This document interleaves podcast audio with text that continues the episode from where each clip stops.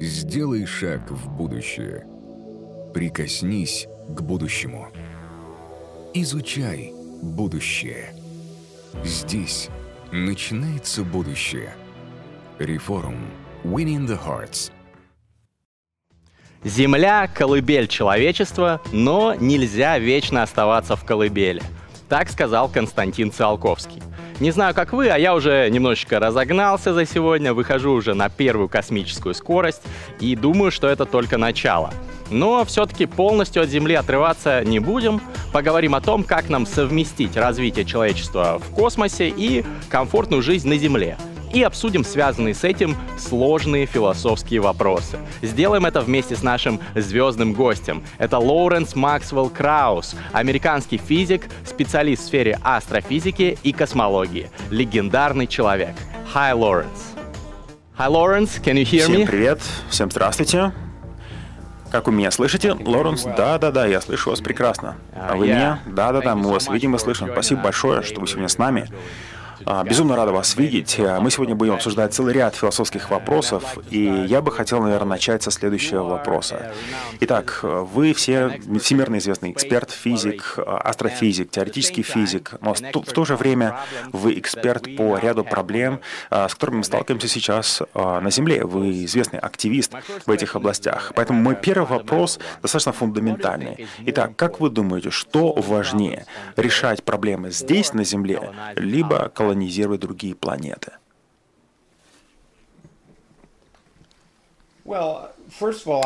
Ну, во-первых, я вовсе не считаю, что в долгосрочной перспективе мы должны выбирать между первым и вторым. Как бы это как... э, Ну, очевидно, что важно и то, и другое, правда? Э, Понятно, что нужно делать обе вещи. Э, Но, конечно, в этом очень много хайпа, конечно же. Сейчас это очень популярная тема. Э, И, конечно же, э, мы мечтаем об этом уже очень давно.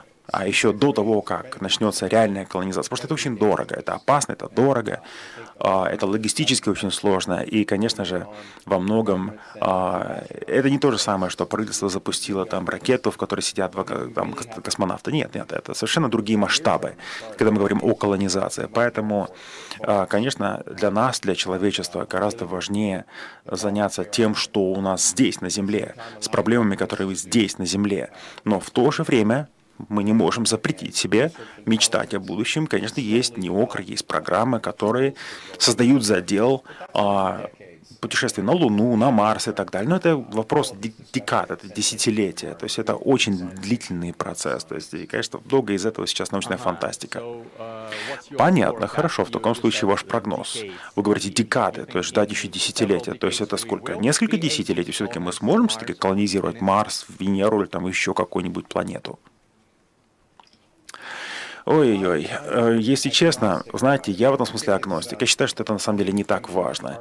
Я считаю, что это гораздо труднее, чем вы думаете, гораздо сложнее и опаснее, чем вы думаете. Вообще, в долгосрочной перспективе, спустя века, может быть, действительно у нас будут там какие-то колонии, поселения где-то там, на Луне, там, не знаю, на Венере, там, на Марсе, но это не панацея. Это не панацея, это не решение долгосрочной проблемы. Это вовсе не поможет нам решить проблемы на Земле. Это очень важная веха э, в плане развития человечества долгосрочно. Конечно, да, я с вами абсолютно согласен. То есть, знаете, как говорится, соломки подстелить. Кто знает, вдруг метеорит ударит в Землю, и нам срочно придется всем выселяться на кораблях куда-то подальше. Э, Такое тоже может произойти. Но если мы говорим о решении реальных проблем здесь, на Земле, то какая-то мелкая колония где-нибудь на Луне, ну точно эту проблему не решит. Хорошо, в таком случае давайте поговорим о Земле. Итак, вы недавно написали книгу, которая так и называется «The Physica- Physics of Climate Change» – «Физика климатических изменений». Я думаю, что это наверное, одна из самых важных проблем на Земле – климатические изменения. Все-таки вы оптимист или пессимист? Сможем ли мы оседлать климат? Решим ли мы проблему климатических изменений или нет? Как вы думаете? Ну, опять-таки, опять-таки, я, наверное, сделаю шаг назад. Климатические изменения происходят. Это уже происходит, это факт жизни. Вы сами это видите прекрасно. Что с этим можно поделать? Это уже происходит, и мы во всем этом сейчас участвуем. Но, опять-таки, вовсе не означает, что климатические изменения вдруг уничтожат наши жизни, уничтожат планету и так далее. Нет, это медленный эволюционный процесс. То здесь нет места истерики. И, конечно же, люди всегда создавали проблемы и создают их сейчас. Но это вовсе не означает, что мы вымрем как человечество. Нет, конечно. Э, порой я вижу какие-то оптимистические проявления, какие-то пессимистические. То есть это зависит от того, что я слышу и вижу. И тут вовсе не технологическая проблема. Это проблема политическая и социологическая, прежде всего. Это проблема нашего общества, социума.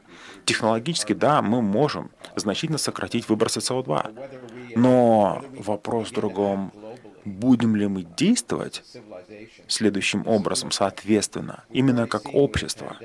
И мы это видели во время пандемии, насколько это сложно, насколько сложно координировать реакцию разных стран на пандемию. И мы должны начать думать глобально, именно как общество, потому что это глобальные проблемы планетарного масштаба, и мы должны думать не терминами границ стран и государства, а именно всего социума. И мы это не очень хорошо умеем. Это потребует колоссального изменения в менталитете всего общества, всего социума. Но, опять-таки, я не фанат э, вот этих сценариев судного дня и так далее. То есть, конечно же, многие из этих проблем мы сможем решить. Не обязательно, может быть, решить, но мы сможем их как минимум адресовать. Конечно, есть проблема выброса СО2. И, конечно, мы должны думать о том, что уровень мирового океана растет, и э, идет глобальное потепление и прочее, прочее. Да? Но последние 25 лет, посмотрите, мы ведь на самом деле э, вложили очень много, да, своими же, собственно, руками, по-моему, по-моему свыше трех миллиардов э, э, бомб, которые были сброшены на Хирошиму в Японии. Примерно таким был эффект общий тепловой, который за 25 лет мы добавили в атмосферу. Подумайте об этом. То есть это колоссальный процесс – и э, я не вижу здесь какого-то глобального апокалипсиса, который уничтожит цивилизацию. Нет, нет, конечно, будут какие-то проблемы, сложности, трудности. Но мы знаем, что это произойдет в конце концов. Если у нас хватит мозгов, то мы будем стараться заранее избегать наиболее острых негативных сценариев.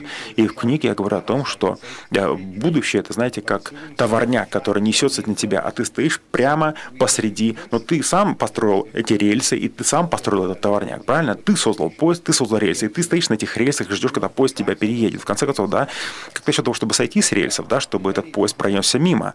В конце концов, да, здесь можно сделать очень многое. Поэтому я ни в коем случае не пессимист. Да я не считаю, что нужно сложить руки и, сказать, ждать, когда нас всех накроют. Нет. То есть это проблема, долгосрочная проблема, которую нужно решать.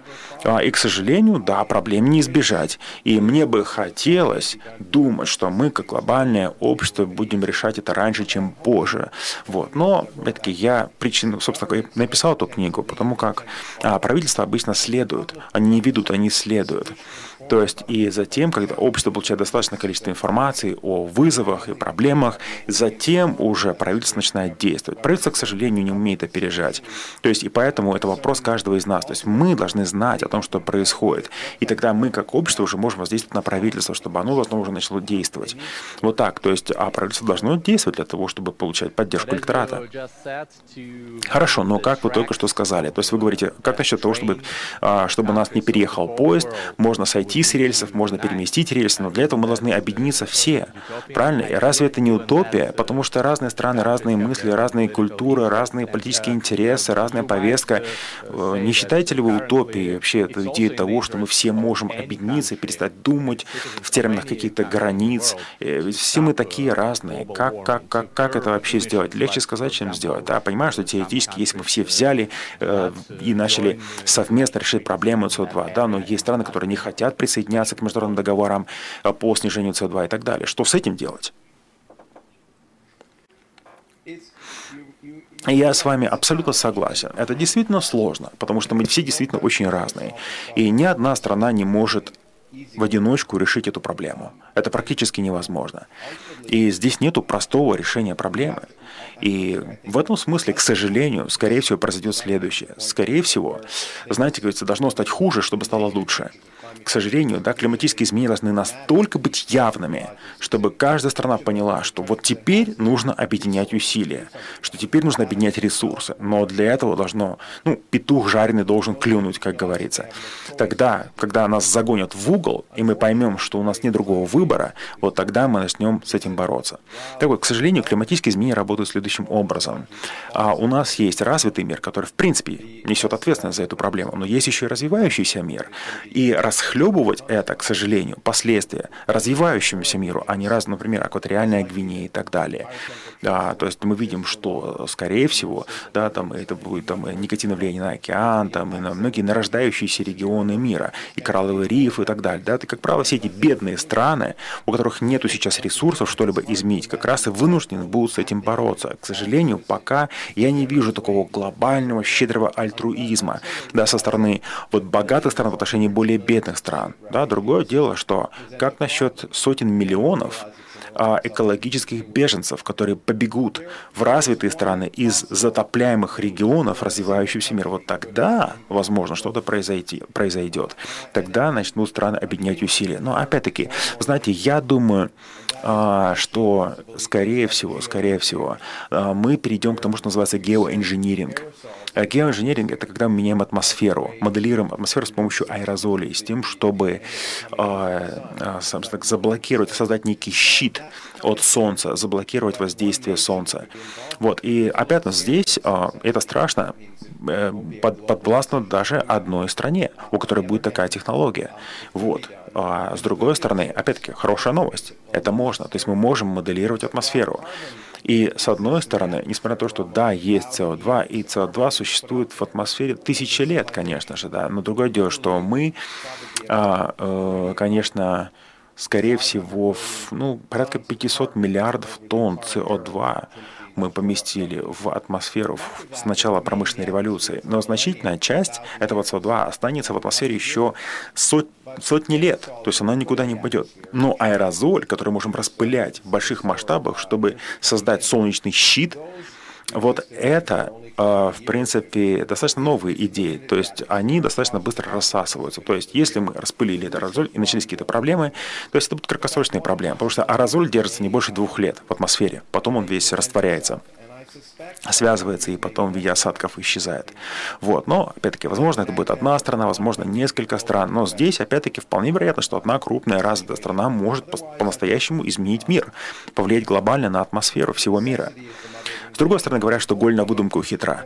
Я очень-очень надеюсь, очень надеюсь, что мы э, не дойдем до этой степени отчаяния, и не столкнемся с такими явными климатическими изменениями, что у нас не будет никакого выбора, кроме как сплотиться всем и реально решить эту проблему. Просто потому что это будут какие-то массовые миграции климатические, затопления какие-то, другие катаклизмы, которые повлияют на целый континент. Надеюсь, до этого не дойдет.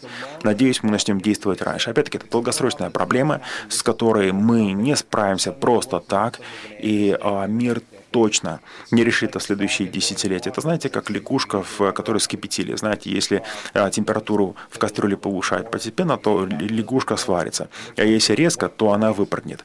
То есть вот это вопрос, как бы, какой лягушкой мы будем? Та, которая выпрыгнет или которая сварится? Ну так. Вот надеюсь, этого не произойдет, мы не станем той лягушкой, которая сварилась. Да я тоже так думаю, надеюсь, что все-таки это произойдет раньше, чем позже. А что же касается геоинжиниринга, ну это интересная идея, это потрясающий концепт, что мы можем моделировать климат. То есть, а есть ли у нас необходимые технологии, чтобы делать тот самый геоинжиниринг, то, о чем мы говорили по поводу аэрозоли и так далее? Это уже возможно? Да, скорее всего, да. В принципе, да. То есть это уже есть, а есть э, реальные исследования на эту тему. И вы знаете, я когда-то был большим критиком геоинженеринга, может быть, 5-10 лет назад, просто потому что я считал, что ну как же так, как бы, ну куда мы лезем в конце концов, неужели нет других способов это все исправить?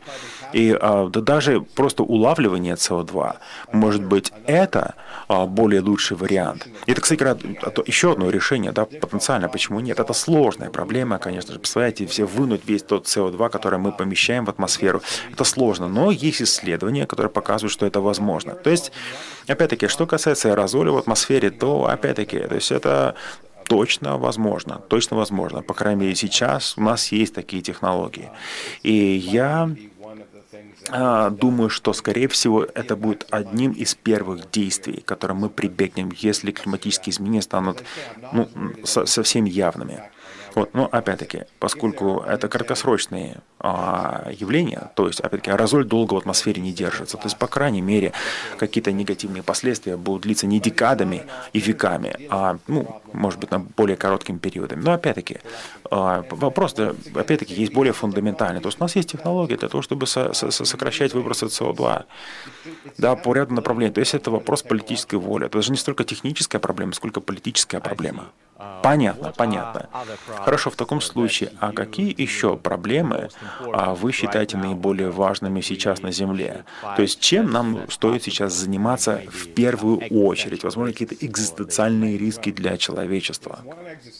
Вы знаете, есть такой экзистенциальный риск, а, с которым столкнулось человечество, причем это реально серьезная проблема. Причем а, я говорю сейчас об атомном оружии. Ядерное оружие, конечно же, вы знаете, Россия, США, у нас очень большой арсенал, порядка 10 тысяч боеголовок.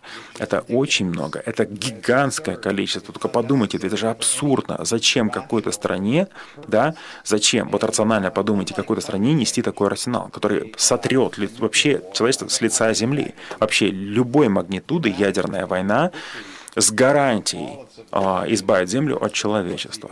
А, очевидно. Да? И этот арсенал является абсолютно избыточным, он не нужен, это безумие, это самый главный экзистенциальный риск, с которым мы живем каждый день. И, к сожалению, нету ни одной рациональной причины держать такой арсенал. Опять-таки, и ваша страна, и США тоже. То есть подумайте, да, порядка тысячи боеголовок готовы взлететь, достаточно нажать одну кнопку.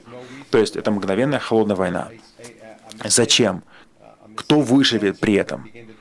А, то есть, а, а что если какой-то сенсор вызовет срабатывание ложное? То, то слава богу, что это пока еще не произошло. Слава богу, что никакая боеголовка вдруг там не сорвалась, никто случайно не нажал какую-то кнопку, и этого не произошло. Но опять-таки, это вероятность, никто не знает. Именно поэтому я уже 10 лет возглавляю Board Sponsors, так называемый. То есть а, я очень тесно работаю с атомной наукой, э, и у нас есть специальные часы, которые называем Doomsday Clock. Это время, которое прошло с последней катастрофы катастрофы. То есть суть заключается в том, чтобы понять, что это реально экзистенциальная проблема. Вот, э, угроза человечеству. Есть и другие. Например, вот та же пандемия. А может, а может и не быть, а, что, возможно, это вышло из лаборатории в Китае. А, где производилось так называемый gain of function research, когда брался немутирующий вирус да, и изменялся с тем, чтобы он мог переноситься на человека. Но опять-таки, кто знает, каковы будут полные последствия. То есть не говорю о том, что вся человеческая жизнь будет ис- ис- ис- искоренена, но опять-таки посмотрите, как сильно изменил, э, изменился мир под воздействием какого-то банального коронавируса, да не говоря уже о каких-то более глобальных катаклизмах.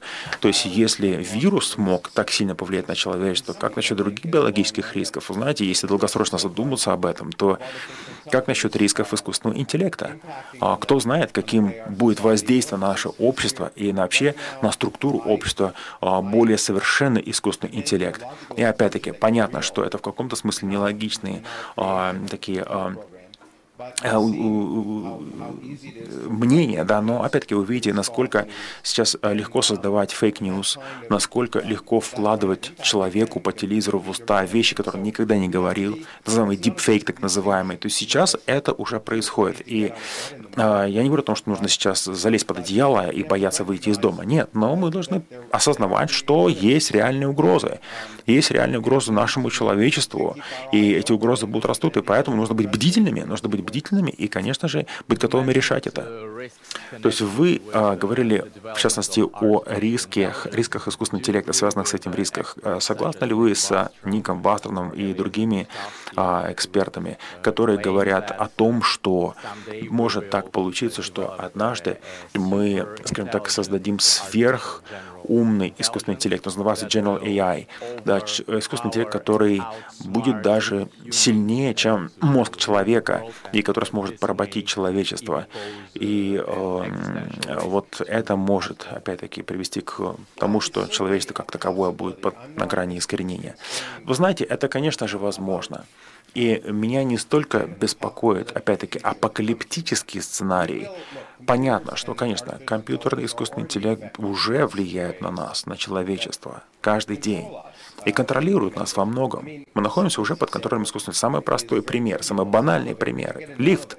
Да, вы зашли в лифт, и вы доверяете, что лифт доедет до нужного этажа, что он не обвалится и что-то там не произойдет. Да, такая базовая технология, но мы вынуждены вверять свою жизнь да, и в этом, понятно, в лифте есть тоже какой-то искусственный интеллект, какой-то базовый искусственный интеллект. То есть мы как общество и так уже зависим от искусственного интеллекта. Мы и так уже сложили себя, капитулировали, будем так говорить, перед искусственным интеллектом во многих отношениях. А, но, опять-таки, э, вовсе не означает, что это разрушит цивилизацию. Конечно, компьютеры будут меняться, искусственный интеллект будет меняться. И, конечно же, компьютеры и искусственный интеллект будут умнее. И, возможно, когда-то искусственный интеллект будет осознанным. Но я, опять-таки, не уверен в том, что если искусственный интеллект будет осознанным, ну, то это обязательно предкапокалипсис. Нет, это изменит будущее, мы адаптируемся, как всегда, потому что мы умеем адаптироваться. И, знаете, я как-то писал об этом уже, возможно, это даст некую историческую перспективу, потому что, по-моему, в пятом или шестом веке до нашей эры Платон и другие тоже очень сильно переживали, что создание письменности уничтожит рассказчиков, потому что думали, как же так, ведь у людей памяти не будет, они не будут рассказывать истории у очага, да, все будут только читать книжки. То есть реально переживали, что книги уничтожат традиционную форму рассказа, как вот это делали люди, у, сидя у костра. Но ведь это же не так, правильно? Одним словом, у нас всегда есть вот эта вот а, способность а, накручивать себе. И, конечно, технологии становятся все более и более совершенными. И а, Опять-таки, вот эта самая сингулярность, так называемая, о которой сейчас говорят, говорят о наступлении сингулярности, а опять-таки, это тоже переоцененный факт, так же, как колонизация Марса в следующие десятилетия и так далее. да, компьютер становится умнее, и компьютер делает многие вещи очень хорошо, но при этом они многие вещи не умеют делать. Да, может быть, компьютер будет водить машину лучше, чем мы, но, насколько я знаю сейчас, э, робот пока даже, не знаю, там белье не, не может да, правильным образом сложить, да, или постель ну да, но вот говорили, что компьютер никогда не сможет обыграть человека в шахматы. Посмотрите, видите, Каспаров уже проиграл.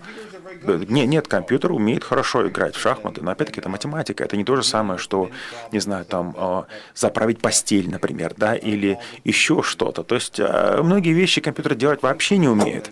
В общем, вещи, многие они делают из рук он плохо. Опять-таки, многие решения, которые мы принимаем, действия, которые мы предпринимаем, а зачастую настолько сложны для искусственного интеллекта, а они настолько гуманизированы. Ну, дам вам просто один пример. Например, до сих пор, вот вообще, то, как работает мозг человека, это тайна. Конечно, мы приоткрыли эту тайну, но все еще очень-очень большая тайна. Например, когда мы говорим о вычислительных мощностях, если мы сравним с мозгом человека, да если сравнить стандартный компьютер и мозг человека, потребуется примерно 10 тераватт 10 а, тераватт – это, по сути, вся мощность всего человечества. То есть подумайте об этом, да? То есть мозг настолько совершенней, чем компьютер для произведения схожих вычислений. То есть мозг научился совершать вычисления очень экономично.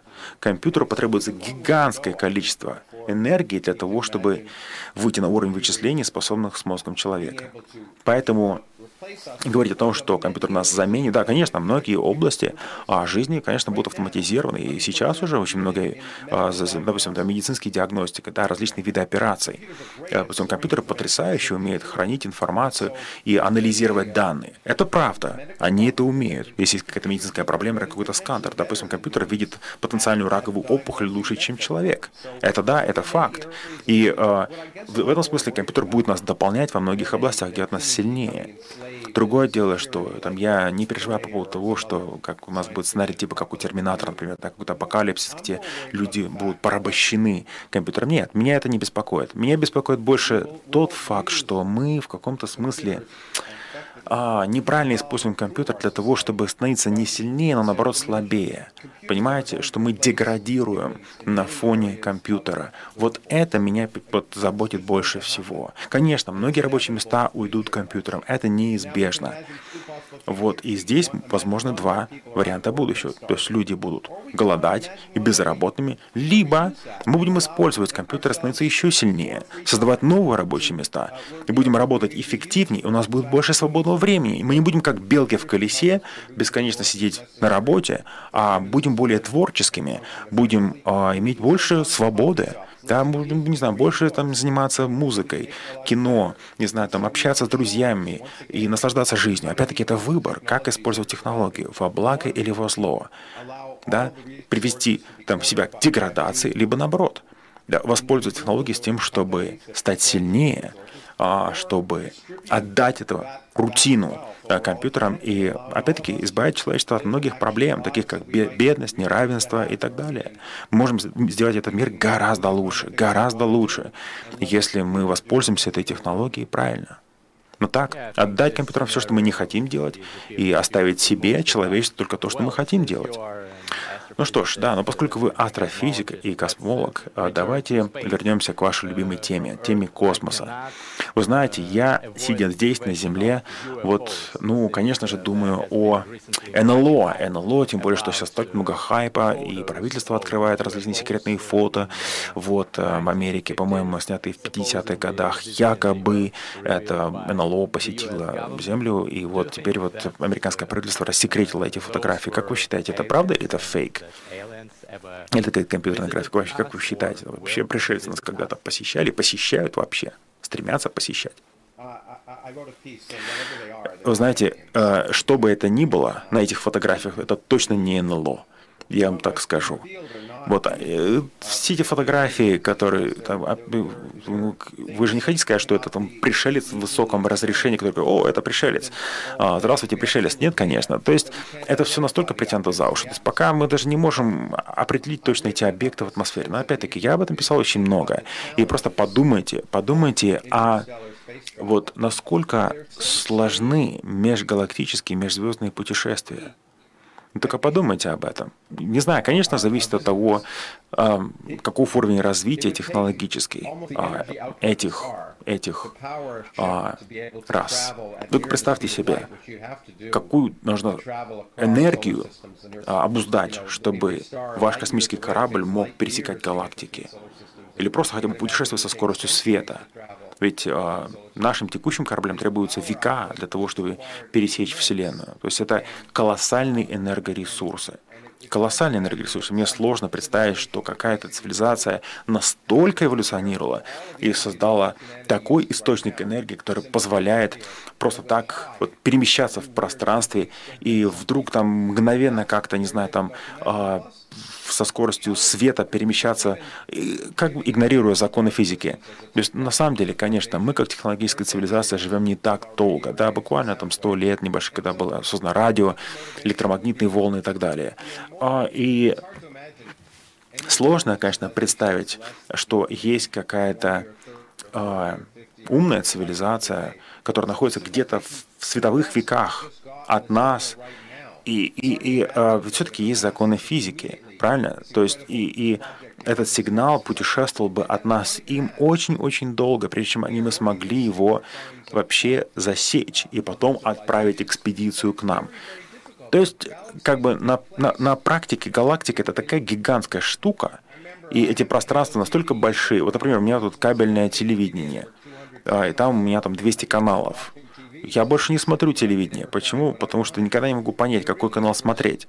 Понимаете? А во Вселенной столько всего нужно смотреть и слушать. Как ты выберешь из всех этих сигналов, что, о, это вот тот самый сигнал, который пришел с Земли. Это как иголка в стоге сена. Понимаете, это какое-то, знаете, просто высокомерие. Думаешь, что вот эти внеземные цивилизации вдруг говорят, о, точно, вот это тот самый сигнал с Земли, и мы обязательно посетим их. То есть, на самом деле, вероятность этого ну, настолько мала, если, если а, действительно у нас есть такие цивилизации, настолько развитые, настолько продвинутые. Лоренс? Лоренс, вы с нами? А вы отключились на некоторое время, мы начинаем вас снова слышать. Прошу, Лоренс, продолжайте. То есть я снова в эфире, да. Мы вас снова видим и слышим. Да, извините, пожалуйста, что что-то произошло. Может быть, может быть, это все НЛО. Вот, это все НЛО виноват. Вот видите, вот вы заговорили про НЛО, оно точно где-то вот маячит и следит за мной, как за особенно важным человеком. Не знаю, вроде интернет был в порядке, тут бабах, и почему-то прямо с утра что-то с интернетом не так. Не знаю, может быть, потому что интернет еще пока сонный, не успел проснуться. Одним словом, то есть вы хотели сказать нам, что на самом деле даже если пришельцы знают о нас, но они живут так далеко, что им вообще влом сюда лететь. Правильно? И они даже, может быть, они только сейчас пока еще-то собирают там чемоданы, прежде чем отправить в эту экспедицию. Это произойдет еще очень не скоро. Правильно? И пока они пролетят, тут мы устанем их ждать. Правильно я вас понимаю? Ну, а что бы вы сделали? Вот что бы вы сделали? Просто подумайте. Я, вот, кроме смеха, вот, вот серьезно, вот вы получили сигнал о том, что вот на такой-то планете есть, оказывается, жизнь. Что вы будете делать? Что вы, первое, что вы сделаете? Во-первых, вы будете пытаться понять, что это за сигнал такой, да, что с этим делать, лететь, не лететь. И, скорее всего, первое, что мы пытаемся сделать, мы попытаемся, во-первых, решить, не знаю, может быть, ну их подальше, да, и лучше спрятаться и вообще, и оставаться инкогнито. Кто их знает? Знает, что там у этих людей на уме. Но если уж мы действительно захотели бы связаться, то, скорее всего, мы бы это сделали удаленно. Правильно? В конце концов, зачем лететь туда физически, когда мы можем, не знаю, запустить ответный сигнал, но зачем какие-то миссии отправлять, да, космолеты какие-то, которые будут там колесить просторы галактики, когда можно с наименьшими потерями энергии запустить обратный сигнал и установить какую-то удаленную коммуникацию, в конце концов. У нас же есть радиолокаторы. Я бы сделал это, если бы я был пришельцем.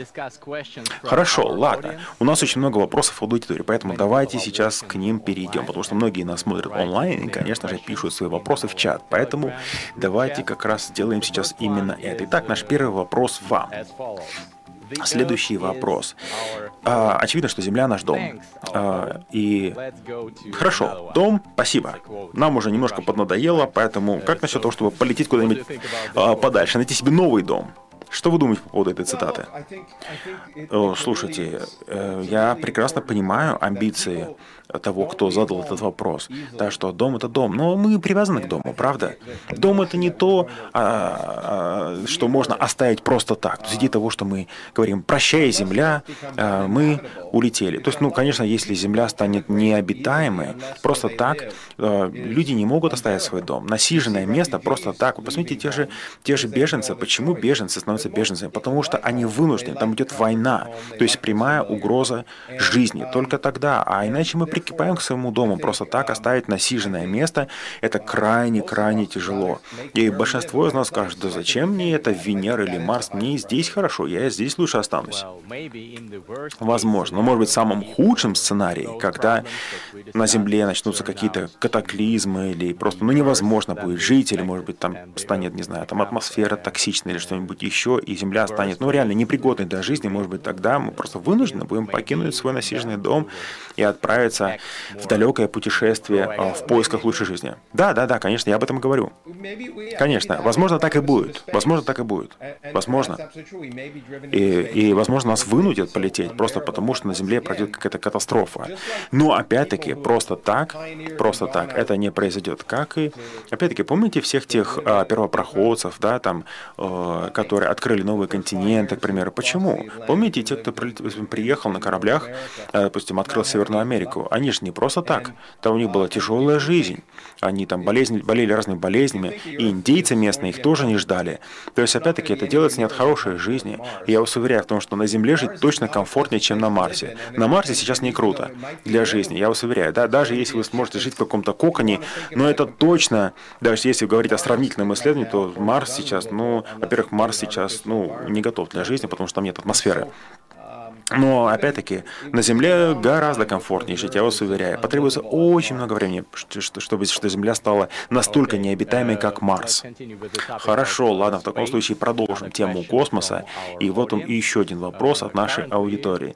Итак, знаете, вот один из участников нашей аудитории спрашивает, а сейчас столько всего происходит в путешествиях в космос, там и Илон Маск, и э, Джефф Безос, вот, а вы как думаете, что будет дальше? Вот следующий большой шаг, это какие-то такие регулярные регулярные туры на Луну. Что дальше? Вы знаете, не хочу я звучать эм, как бы это сказать, э, скрипучим стариком, вот, но э, э, многие страны, включая Россию, США, Китай, возможно, Индию а, и другие страны, э, действительно э, будут чаще, чаще размещать миссии на Луне на Луну мы будем летать чаще. Я имею в виду локальные какие-то космические станции. Да? Вот, с очень подготовленными людьми, которые будут жить там, вот как сейчас, допустим, люди живут в станциях на Северном полюсе. То же самое будет на Луне. Это вполне возможно в следующие 10-20 лет. Скорее всего, так и будет. Вот. Но идея того, что вы и я просто так, о, там купили билет и полетели, это фантазия. Да, конечно, это доступно отдельным смертным. То есть мы видели, как несколько миллиардеров, да, но они на самом деле не полетели в космос, космос, они просто обернули Землю. То есть это Джефф Безос не полетел в космос, он просто поднялся на 7-8 минут, или там, допустим, Ричард Брэнсон. То есть это не полет в космос, это так, это фантики. Вот, и потратили на это миллиарды долларов. Но, по сути, только логистика, даже миллиардера послать на Луну, не знаю, там даже, даже, даже на орбиту, это очень дорого. Все это очень дорого и опасно, кстати говоря. Поэтому нельзя назвать это настоящими полетами в космос. Не говоря уже о настоящих полетах в космос для обычного человека. Американский шаттл, например, вы знаете, американский шаттл, ну, это чуть ли не самая популярная программа, более 100 было вылетов. И что вы думаете, лишь 2% всех 2%, 2 тех, кто летал на шаттле, умерли. Подумайте об этом. Я, я не думаю, что люди бы использовали авиаперевозки, если бы 2% самолетов, например, падало, или 2% человек умирало. Это очень опасно. Космический туризм — это опасная штука. Это гораздо сложнее, чем вы думаете. Не то же самое, что полететь на самолете. Опять-таки, конечно, этого будет больше, но опять-таки, это будет не массовый спорт. Это будет не массовый спорт, это будет опять-таки уделом э, избранных. И э, я даже не говорю о всех тех судебных исках, которые будут поданы э, в случае негативного исхода да, для тобольного путешественника. Поэтому да, опять-таки, может быть, какое-то количество мультимиллионеров и миллиардеров смогут типа полететь в космос, да, и может быть даже полететь на Луну. Но логистика и стоимость настолько высокая, это стоит миллиарды долларов. И я, если честно, не вижу ни одной бизнес-модели, которая бы смогла поставить это на поток и реально сделать это не просто возможно, но именно коммерчески обоснованным. Коммерчески, да, конечно, вы можете там полететь в стратосферу, да, и вроде как увидеть кусочек космоса, как Джефф Безос, например, да, или, а, ну, опять-таки, здесь, здесь, здесь, здесь нужно государство, здесь нужны десятки миллиардов долларов, здесь нужны огромные инвестиции. Поэтому, если честно, я не вижу, чтобы это превратилось в нечто массовое. То есть это должны быть какие-то очень серьезные серьезные проекты, которые поддерживаются правительством. Но разве не справедливо сказать, что путешествия в космос становятся все более и более доступны, дешевле и эффективнее? Ну, например, возьмите того же Илон Маска, допустим, как много он сделал по сравнению с правительством, ведь его бизнес-модель работает, как часто он запускает космические корабли, и он планирует э, именно это и сделать, то есть он планирует большую миссию на Марс, и э, говорят о том, что это будет стоить примерно если я не ошибаюсь, на человека несколько сот тысяч долларов. Это совсем доступно для огромного количества людей. То есть сотни тысяч, миллионы людей могут себе это позволить. Не нужно быть миллиардером, даже, может быть, среднего класса. Накопил себе и лети. М? Как вы думаете? Ладно, уговорили. По крайней мере, об этом мы слышим, это правда. И мы говорим о том, что там э, космический корабль будет такой, такой, то стоит, и можно себе купить личный космолет и так далее. Да, конечно, да. Да, это будет дешевле, да, это будет доступнее. Согласен. SpaceX, кстати говоря, да, будут более эффективны, да, конечно же, они повышают эффективность. Но, опять-таки, все равно есть определенные пороги, есть определенная физика, вот, чтобы набрать необходимую скорость, чтобы сказать, 11 км в секунду, например, да, чтобы выйти за атмосферу Земли и прочее. Да, конечно, это будет стоить дешевле благодаря Илону Маску и другим частным инициативам. Но, опять-таки, это не будет стоить там в тысячи раз дешевле, понимаете? То есть, ну хорошо, это будет стоить там не миллиарды долларов, а сотни миллионов долларов, но опять-таки, даже если будет стоить десятки миллионов долларов, но это будет стоить не копейки. Понимаете, это не как купить там лично там компьютер или iPhone. Понимаете, да, компьютер становится все дешевле, дешевле, дешевле, экспоненциально. Это правда. Допустим, компьютер, который я сейчас использую, по которому я сейчас с вами общаюсь, имеет больше памяти оперативной, чем компьютер, который запустил человека на Луну. Понимаете? Мой компьютер домашний сейчас мощнее, чем самый мощный компьютер на Земле 40 лет назад, например. Да, я занимаюсь научной работой, у меня там более гигабайт, раньше, я помню, гигабайт памяти стоил какие-то бесконечные деньги. Сейчас я могу купить диск на терабайт памяти за копейки буквально. Да, но это все технология, которая уже состоялась. Это технология, которая развита. Я знаю, кстати, Илона Маска лично. Я был на его фабрике, он лично дал мне тур. Вот, и он сам мне так и сказал. Говорю, слушай, говорит, а, ракета сама по себе, это не сложно. В ней нет ничего сложного как такового. Он так и мне сказал, говорит, что это не ядерная физика. Построить ракету не так сложно. И на самом деле основы ракетостроения практически не изменились за последние 50-60 лет. Фундаментали ракетостроения, в принципе, те же самые. Да, конечно, мы можем там в два раза сократить стоимость, может в три или даже в 10 раз, но опять-таки не в миллион раз. И в этом как раз и проблема, что опять-таки все, что касается ближайшего, среднего будущего, то есть представь себе, что это будет доступно массово, это просто научная фантастика.